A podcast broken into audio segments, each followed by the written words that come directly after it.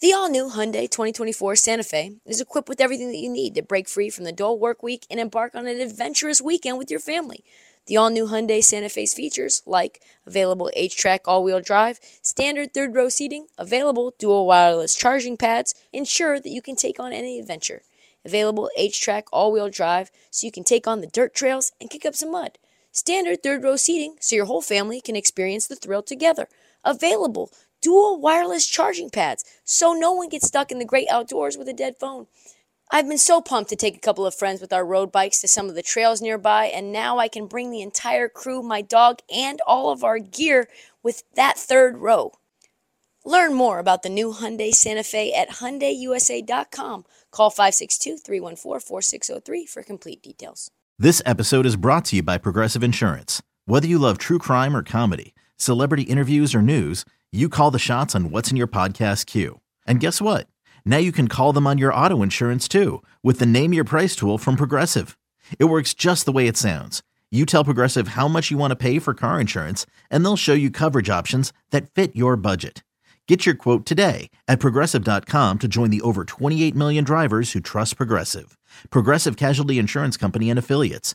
Price and coverage match limited by state law. Pat Beverley. One of my favorite players in the N B A. Great story, grinder, shit talker extraordinaire. Officially an L A Laker. We've talked about that. How is it going to work? We wanted to know. How is he going to assimilate into this very dysfunctional team? We wanted to know.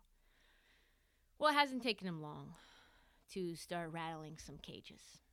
Traded from Minnesota to Utah, then flipped to L A.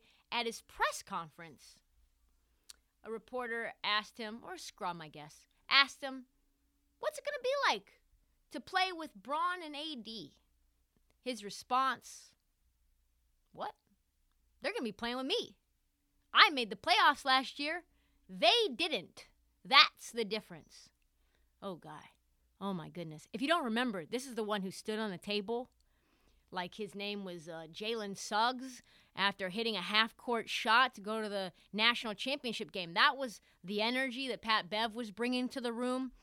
And I get it. The Wolves, this was a play-in game, too. This was still one more play-in game to go to get into the playoffs. Jumping on the table, screaming. Some people can't stand Pat Bev. A lot of people can't stand him. But that's because they, he's actually never played for a team that they root for. Pat Bev, if you are a fan of the team that he's on, you love him. He's a pest. He's a troll, a world-class troll. And over the last five seasons, here's a stat that I did not know until today. He's allowed the second lowest field goal percentage as the closest de- defender in the entire N B A. Minimum two thousand shots defended. At forty-one point nine percent, only six-tenths of a percentage behind the number one. Who's the number one? Giannis. What? Maybe the most surprising stat in the entire N B A, if you haven't spent too much time evaluating Pat Bev. Maybe Pat Bev should give those stats to Russell Westbrook, because Russell Westbrook, if you remember, threw serious shade at him.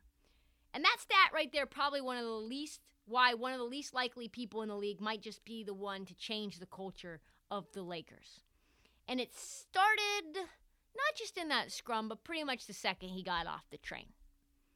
In Pat Bev's first huge media availability session, where all the reporters come into a room, there's a desk, there's water, there's cameras, he walks into the room and says, hello, everybody. Chirp, chirp, chirp, chirp. And just as a quick aside, reporters are miserable. It's probably like eight a.m. And usually when athletes speak to you, it's just kind of like not real. They don't actually mean anything by it. They just do it.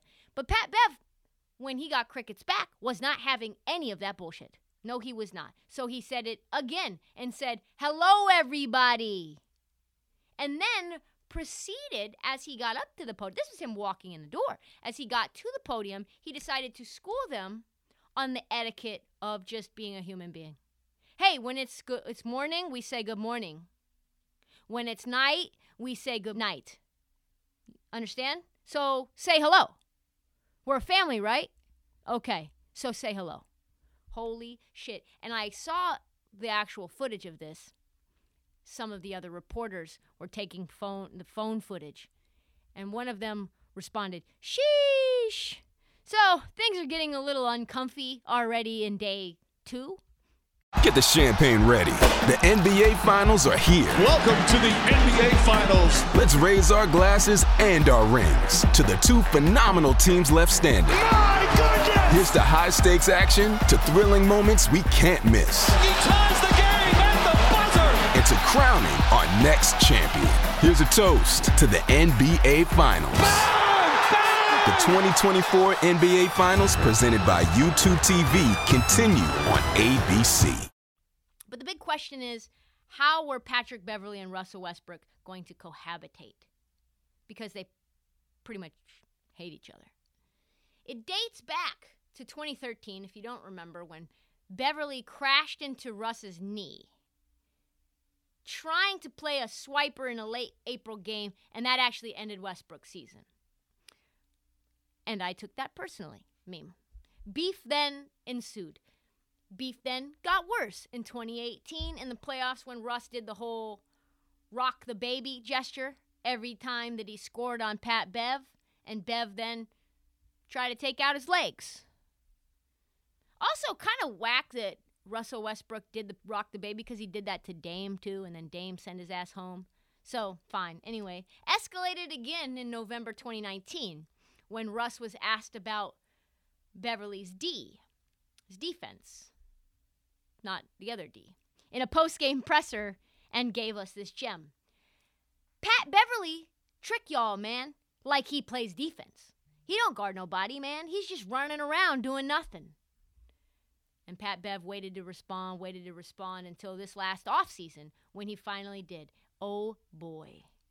In the midst of Russ's famous struggles, banging shot after shot after shot after shot off the side of the backboard, Beverley tweeted, I remember when somebody said all I do is run around and trick y'all. Well, my boy is the real magician this year. Then to top it off, he tweeted, ain't no fun when the rabbit's got the gun. Yikes. And right before he got traded this offseason, Pat Bev went on J J Redick's podcast and said that Russ damaged his career. Coaching staffs, players, fans, they look at me way different now, he said. So the first question, obviously, in the presser is not, hey, Pat Bev, how much do you love L A now? It's really, what's up with you and Russell Westbrook now that you guys are teammates? Very diplomatic, non-Pat Bev answer. He said, well, I was asked the same question two or three years ago about someone that I always wanted to play with. Russell Westbrook was the first name, a player with that competitive spirit, that fire, that will, that dog, that nastiness. That grit to have a running mate like that, I've never had that. So I'm super excited to see where it goes. You've never had that? You play with Kawhi Leonard. You've never had that? You play with Aunt Edwards.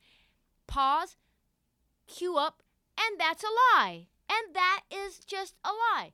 Pat Bev, trying to change cultures everywhere that he goes. And in a lot, a lot of ways, Pat Beverley you could see as like a... a veteran line cook brought in to change a failing restaurant filled with superstar chefs. He's not going to put up with any of their bullshit. He's going to make sure the nar- knives are always sh- sharp. No packets of cigarettes on the oven. He's going to bitch when their stations aren't clean. And he's damn well going to make sure that they're all there for family dinner. He said, yes, I've been watching The Bear. Back to The Bear, been watching The Bear. Tremendous series. He says this, if you can't have those tough conversations amongst each other ahead of time, you're damn sure not going to be able to have them in front of twenty thousand people when the crowd is going against you. So my thing's always been camaraderie, team, team, team. And if you do that and play hard, you just let the dominoes fall wherever they fall from there. And if the Lakers can convince LeBron James and Russell Westbrook to play defense, I don't know. All I know, the Lakers aren't going to be good. We know that. But they did get way, one hundred percent more interesting.